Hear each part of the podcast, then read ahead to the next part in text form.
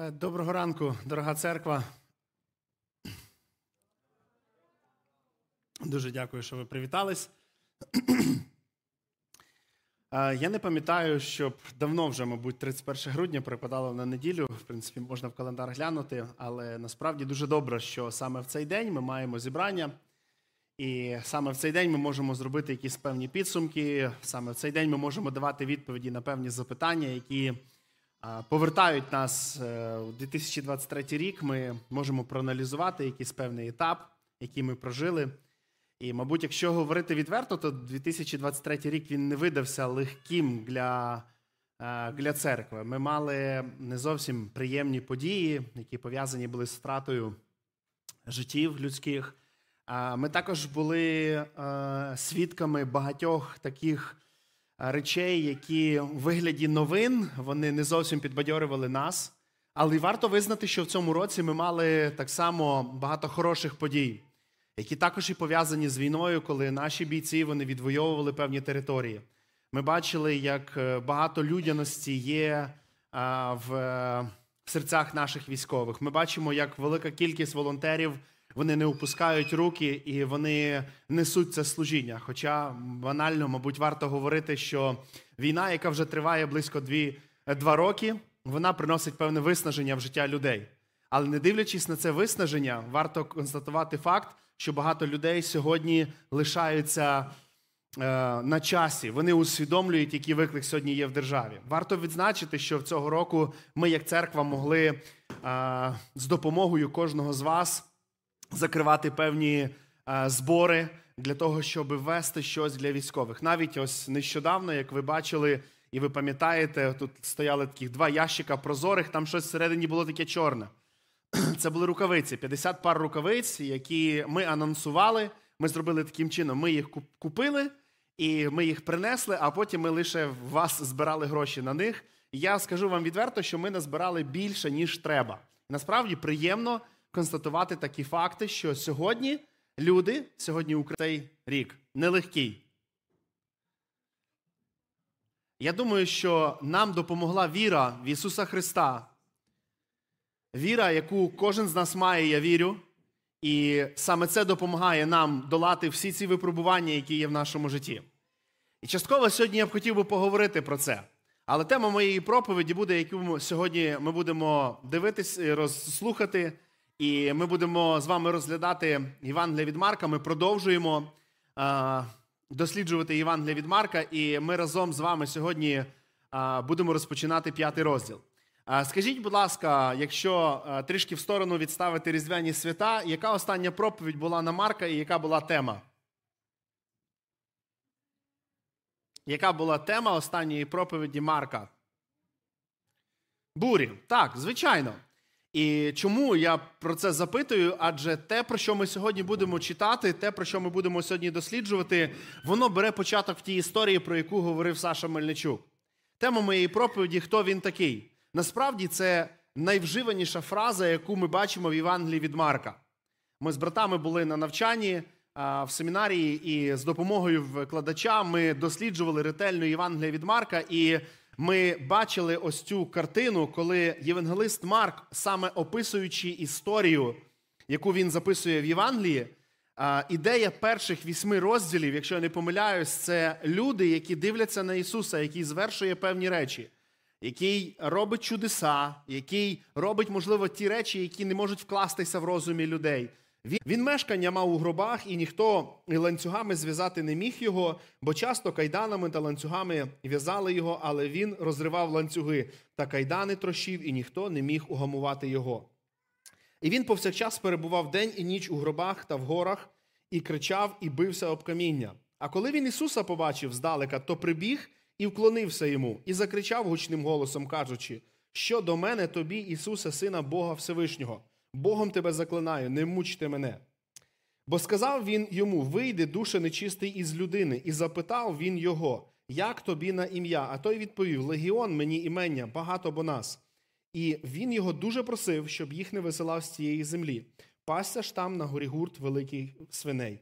І просили демони, кажучи: Пошли нас у свиней, щоб у них ми увійшли. І дозволив він їм, і повиходили духи нечисті, і в свиней увійшли, і гурт кинувся з кручі до моря, і було зо дві тисячі їх, і вони потопилися в морі. А їхні пастухи повтікали та в місті й по селах звістили. І повиходили люди, побачили, що сталося, і прийшли до Ісуса, і побачили, що той біснуватий, що мав легіона, убраний, сидів при умі, і полякались вони. Самовиці ж розповіли, що сталося з тим біснуватим також про свиней, і вони стали благати його, щоб пішов собі з їхнього краю. І як він сів до човна, то біснуватий став просити його, щоб залишитися з ним. Ісус же йому не дозволив, а промовив до нього: Іди додому свого, до своїх, і їм розповіш, які речі великі Господь учинив тобі, і як змилувався над тобою. І пішов він та в десятимісті зачав проповідувати, які речі великі Ісус учинив йому, і всі дивувались.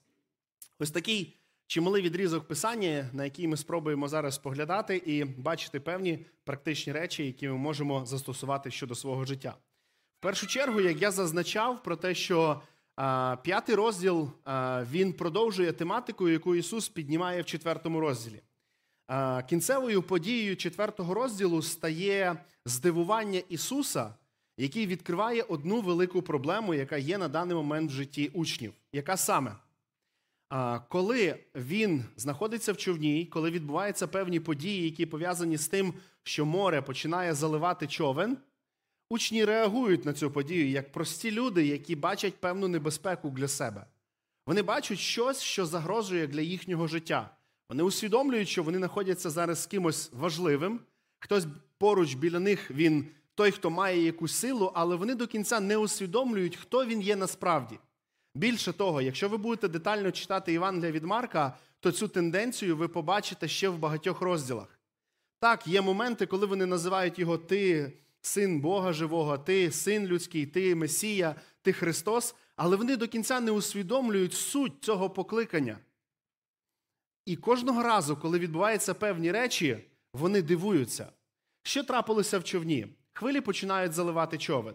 В них, як в людей, трапляється простий переляк, простий страх. І вони його будять, кажуть, нам треба, щоб ти нас спас. Ісус, який піднімається, втихомирює бурю, і Він має з ними спілкування. Ось що Він їм сказав. І сказав він до них, чого ви такі полохливі, чому віри не маєте. Цікаво, що Ісус звертає увагу на певну проблему в їхньому житті. Але ви подивіться, що відбувається далі. А вони налякалися страхом великим і говорили один до одного: хто ж це такий, що вітер і море слухняні йому? Цікаво, що Ісус цю ситуацію залишає без вирішення. Другими словами, коли Ісус каже до них про те, що у вас немає віри, Він мав би сісти з ними разом і розтлумачити їм, що Він має на увазі. І, врешті-решт, як саме цю віру вони можуть отримати зараз в житті. Адже коли Ісус робить певне зауваження, Він каже, що вас щось немає, вам чогось не вистачає, то, мабуть, ми, як люди, просто хочемо просто задати просте запитання. Роз'ясни мені, як мені мати віру. Цікаво, Ісус нічого подібного не робить. Він просто робить їм зауваження. І Він далі їх веде для того, щоб, певно, таким природнім шляхом ці люди, усвідомлюючи з кожним кроком, хто такий Ісус даючи відповідь на це запитання, хто він є насправді, дійшли в кінцевому результаті до того, що вони повірять в нього як в Месію. Ісус не заставляє їх вірити. Ісус не каже, що ви вже б давно мали б вірити. Ви, я вас зміню на інших. Він просто відкриває їм проблему, він вказує їм на певне питання, і він далі природнім шляхом веде їх. Взагалі, якщо подивитися на Ісуса і на учнів, то таке враження, що кожного разу він їх веде в якесь місце, де чекає їх якась історія, де чекає їх якась проблема. І цікаво, що би не траплялося, яка би не проблема була невелика, Ісус завжди з цієї проблеми, з цієї історії, з цієї події, Він робить певний висновок. Він ніби збудовує як скульптор потрішечки якусь. Е, якийсь виріб, да? якусь, е, якийсь витвір мистецтва, але він не народжується відразу. Спочатку, коли ви дивитесь, це щось взагалі незрозуміле, але з кожним втручанням людини, яка робить це, воно набуває відповідного вигляду. Щось подібне Ісус в житті учнів робить з їхньою вірою. Більше того, щось Ісус подібне робить і в твоєму і моєму житті. Коли ми говоримо за тяжкі моменти в житті учнів, яких ось щойно е, підстерігала смерть, зараз вони йдуть і бачать людину, яка неадекватно себе поводить. Але Ісус кожного разу використовує ці історії для того, щоб ця картина вона набула певного вигляду. Для того, щоб віра учнів вона насправді народилася. Вона була відповідного вигляду, яким він хоче її бачити. І те, що робиться сьогодні в твоєму житті, це історія Бога, який через певні обставини він формує віру в твоєму житті. Він збудовує її, можливо, він її тільки народжує. Можливо, він тільки дає зачатку такому народитися і пустити перший пагін в твоєму житті. І, можливо, ти вже давно в церкві. Можливо, ти вже багато років в церкві, але саме сьогодні, або вчора, або не знаю, минулого року, або цього року, або наступного, саме будуть відбуватися певні події, які дадуть можливість тобі народити справжню віру, коли ти будеш мати відповідь на запитання, хто він такий. Ти будеш мати відповідь на запитання, хто він такий. Я знаю, хто мій Ісус.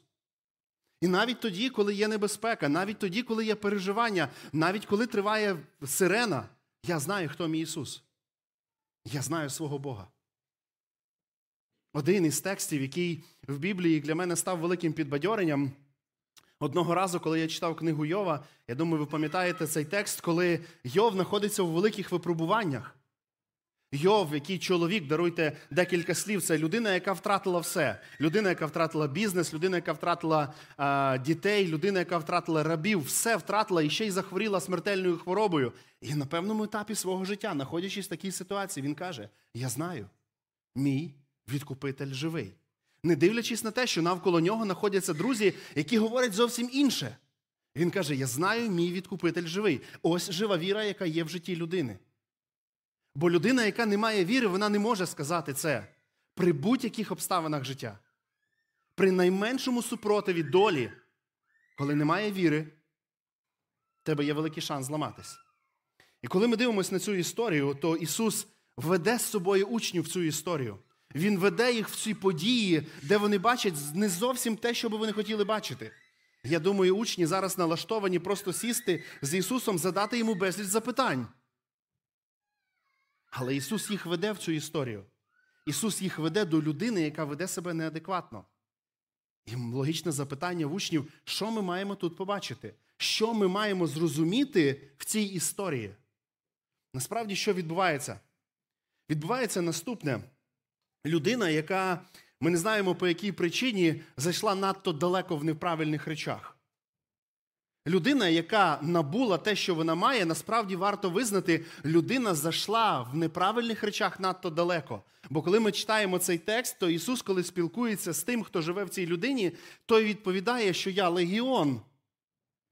І нам навіть моя старенька Біблія дає певну зноску і говорить про те, що легіон це 4200-6 тисяч осіб. Тобто цей чоловік, який б'ється об каміння, який живе в скелях, який бігає там, якого заковують цепами, його приковують, але ніхто написано не може вгамувати цього чоловіка. Ніхто не може стримати цю людину. Ніхто не може дати ради для цієї людини. Цей чоловік зайшов далеко. Він зробив багато неправильних речей. Але шостий вірш, він є переломним в житті цієї людини. Шостий вірш він вказує на те, що є певні події, які можуть змінити життя. І як життя твоє, моє і кожного з нас. Цей чоловік дуже настрадався. Я думаю, багато людей, які заковують його е, цепами, які заковують його всякими речами, вони в першу чергу думають про себе, а не про цього чоловіка. Бо цей чоловік насправді їм заважає жити нормальним життям. Шостий вірш говорить про те, що а коли він Ісуса побачив, здалека прибіг і вклонився йому. Насправді, в цьому тексті відбувається дуже багато цікавих подій. Перше, цей чоловік побачив Ісуса як того, хто може дати йому надію. Я думаю, не один раз в своєму житті він підбігав до людей з надією, що хтось допоможе йому. Я не думаю, що цей чоловік він жив в комфортних умовах. Йому так подобалось. Ні. Але цей чоловік в Ісусі побачив щось. Те, що дало йому надію.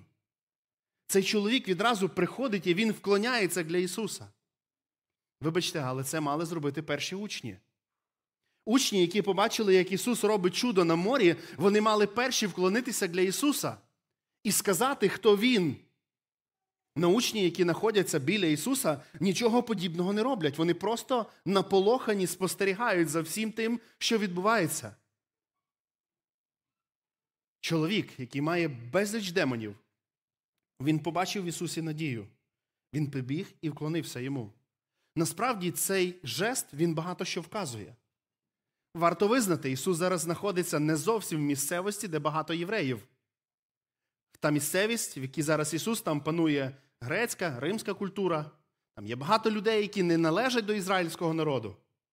Але те, що бачать учні, коли людина поклоняється людині, вони б мали б на це відреагувати, але вони ніяким чином на це не реагують. Вони просто спостерігають. Що відбувається далі? Ісус має спілкування. Ісус спілкується і Він допомагає для цього чоловіка. Щось відбувається, на щось учні спостерігають, вони дивляться на цю історію. Вони не знають, що буде далі. Але Ісус стає тим, хто звільняє цього чоловіка від цього тягаря.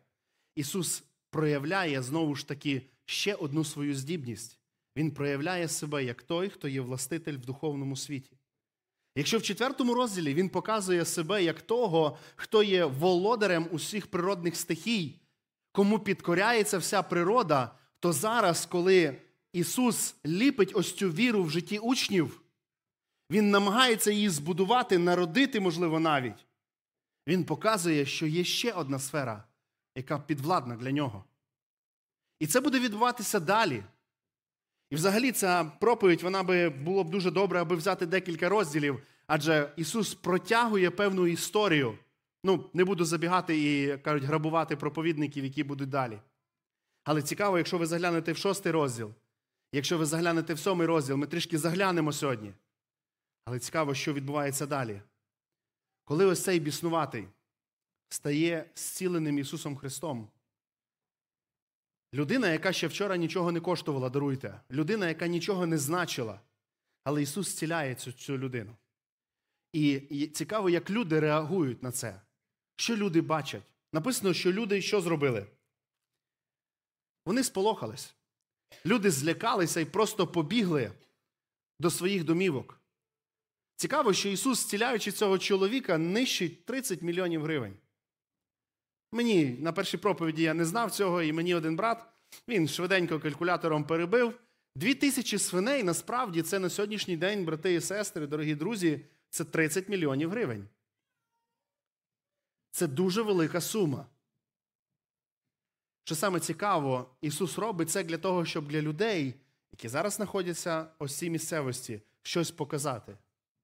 Але забігаючи наперед, Ісус, створюючи цю історію, намагається сьогодні і для мене, і для тебе щось також показати.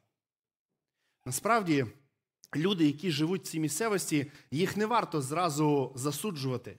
Не варто зразу говорити про те, що вони якісь неправильні. Так, вони мають якісь неправильні ідеї, вони не мають, вони мають якісь неправильні позиції. Але цікавий момент, який відбувається, для цих людей насправді свиня стала стала важливішою, ніж душа людська. Якщо подивитися на, на, на це, то для цих людей ось це стадо свиней насправді було важливіше, ніж душа людська. Але ще раз кажу: не спішіть засуджувати цих людей. Насправді нам варто визнати, що і в нас, мабуть, в кожного є якийсь поріг, якась лінія, яку ми не хочемо переходити, коли ми говоримо за якесь певне служіння, коли ми говоримо за якусь певну посвяту якомусь певному процесу. Але так добре було б, якщо кожен з нас мали правильне відношення і розуміння, що таке людська душа. Насправді, кожен з нас ми малюємо якісь певні речі в нашому житті. І, можливо, ми деколи не хочемо порушувати свій комфорт для того, щоб не запросити, можливо, якусь незручну людину. Чи, можливо, просто поберегти свої сили для того, щоб не робити щось. Знаєте, відверто кажучи, коли ми говоримо про церкву Надія, то на сьогоднішній день ми бачимо, ніби все, все рухається, все діє. Коли ми дивимося на оголошення, то скажіть, будь ласка, який день є вихідний в церкві? Який день немає діяльності? Але я б хотів би, щоб нас, щоб коли ми думаємо про здорову церкву, про церкву, яка насправді виконує обов'язки ті, які поклав на них Господь, то не діяльність нас оприділяє. Діяльність це як результат правильного розуміння, правильного усвідомлення, до чого покликав нас Бог. Бог не створив церкву з двох категорій людей, де одні працюють, а одні критикують чи спостерігають. Сьогодні ти, коли присутній на своїй роботі, ти є церквою надією там, де ти є. Те, коли ти завозиш своє замовлення, те, коли ти виконуєш чийсь заказ, те, коли ти надаєш якісь певні послуги, те, коли ти просто обслуговуєш людину, ти є церква надія. Я би хотів би, щоб кожен з нас ми пам'ятали, це велика привілегія для кожного з нас. Розширювати нашу церкву не тільки тут, в залі цьому, але щоб багато людей, які зустрінуть колись когось, скажуть: Я знаю, це віруючі люди. Ці люди вони люблять Ісуса, в них є віра. В них не просто є конфесія, в них не просто правильне богослів'я, в них не просто якісь правильні речі, в них не просто зайнятий кожен день, але в житті кожного члена церкви є живий Бог, який міняє, який побуджує, який дає сили служити. Цікаво, що ця історія, на перший погляд, закінчується трагічно, але в цій історії є дуже щасливий кінець. В п'ятому розділі закінчення цієї історії він насправді дуже трагічний. Ми нічого подібного, мабуть, ніде не зустрічаємо, такого ярко вираженого, коли люди реально дивляться на Ісуса і вони кажуть, просто ми не хочемо тебе бачити. Ми просимо тебе, просто піди з нашої місцевості. І в якійсь мірі це характеризує людей і показує їх з неправильної позиції. І воно так є. Але ця історія має свій щасливий кінець. Але до нього через декілька хвилин. Цікаво, що коли Ісус має спілкування з людиною, яку Він зцілив, то цей чоловік він благає Ісуса для того, щоб піти з ним. Я не думаю, що щось цього чоловіка тримало в цій місцевості. Більше того, я думаю, в тих людях, які були навколо нього, він бачив тих людей, які, можливо, глузували з нього, людей, які силоміць його затягували, закутували його металевими якимись прутами, ципами чи ще чимось. Дивлячись на кожного, він не міг згадати нічого доброго. І, можливо, частково це його вина була. Але дивлячись на тих людей, він не бачив нічого, що могло б об'єднувати його з ним. Але цікаво, Ісус, Він чомусь робить, що Він каже: ти маєш куди піти? До своєї сім'ї, до свого дому. Я думаю, що в цих словах є таке ширше розуміння, ніж сім'я, тобто батьки. Я думаю, що Ісус закликає іти його в ту місцевість, де він проживав. І Він говорить про те, що ти маєш говорити дві речі. Які дві речі? Як Господь змилувався над тобою? І що ще? Сам забувся. І які речі великі учинив для тебе? Які речі вчинив для тебе Господь, і як Він змилувався над тобою? Він дає два завдання. Він дає дві речі, про які варто розказувати для цього чоловіка. Скажіть, будь ласка, цей чоловік він має якусь богословську освіту? В нього є багато часу зараз підготовитись? Ісус лишає когось з учнів для того, щоб він навчив цього чоловіка?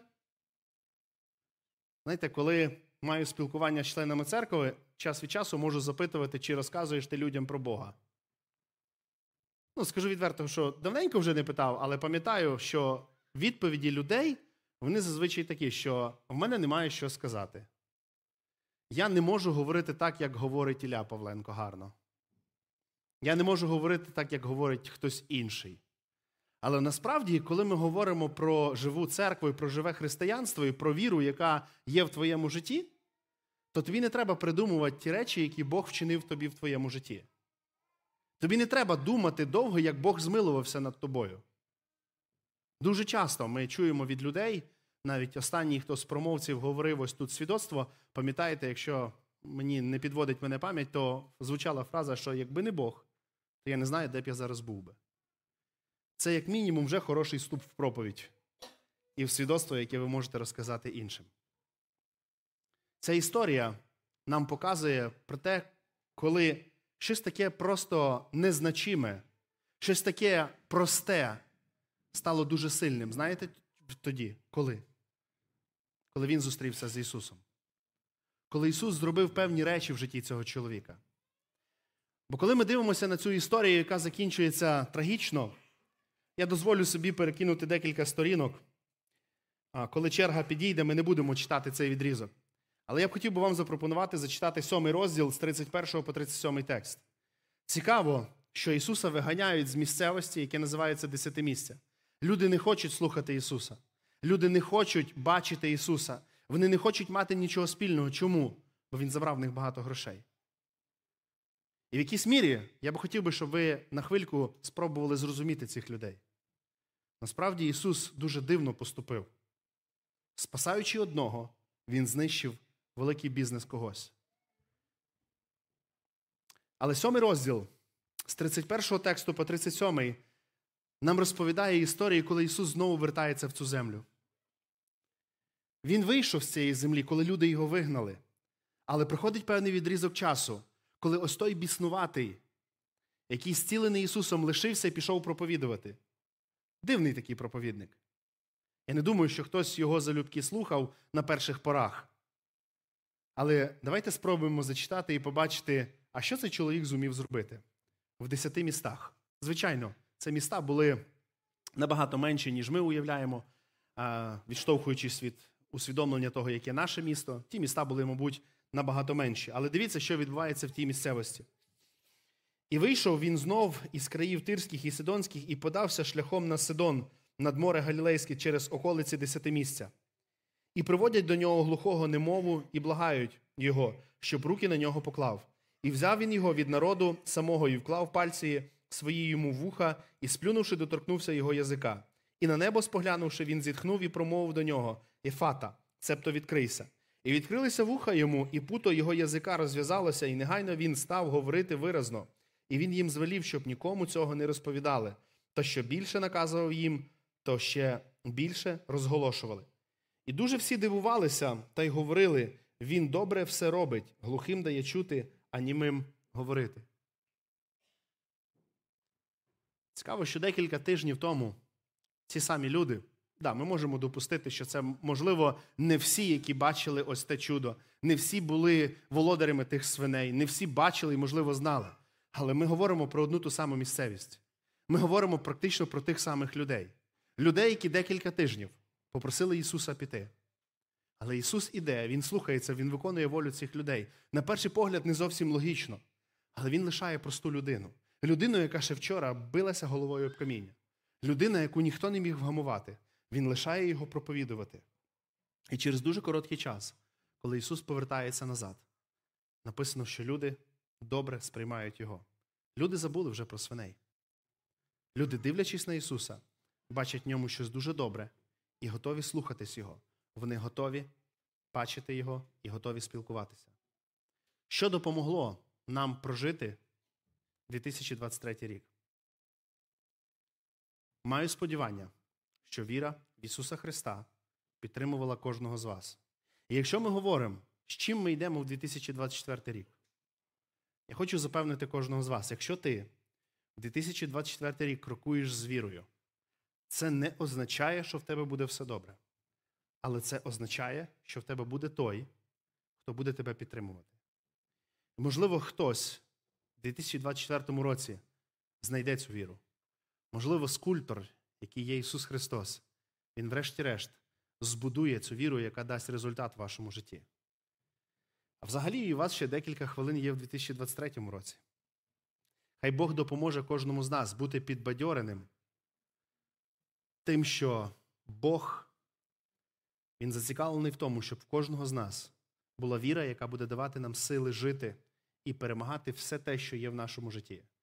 Насправді, 2023 рік він нелегкий. В ньому дуже було багато сліз і було дуже багато переживань. Але Бог лишився той самий вчора, сьогодні і повіки той самий. Він допоміг нам при найтяжких обставинах, коли ми втрачали людей, з якими ще вчора спілкувалися, нам приходилося з ними казати до побачення. І ми живемо, очікуючи зустрічі з ними там на небі. Вони вже там. Їм добре, бо вони з Ісусом. А ми тут які маємо турбуватися про віру, яку Бог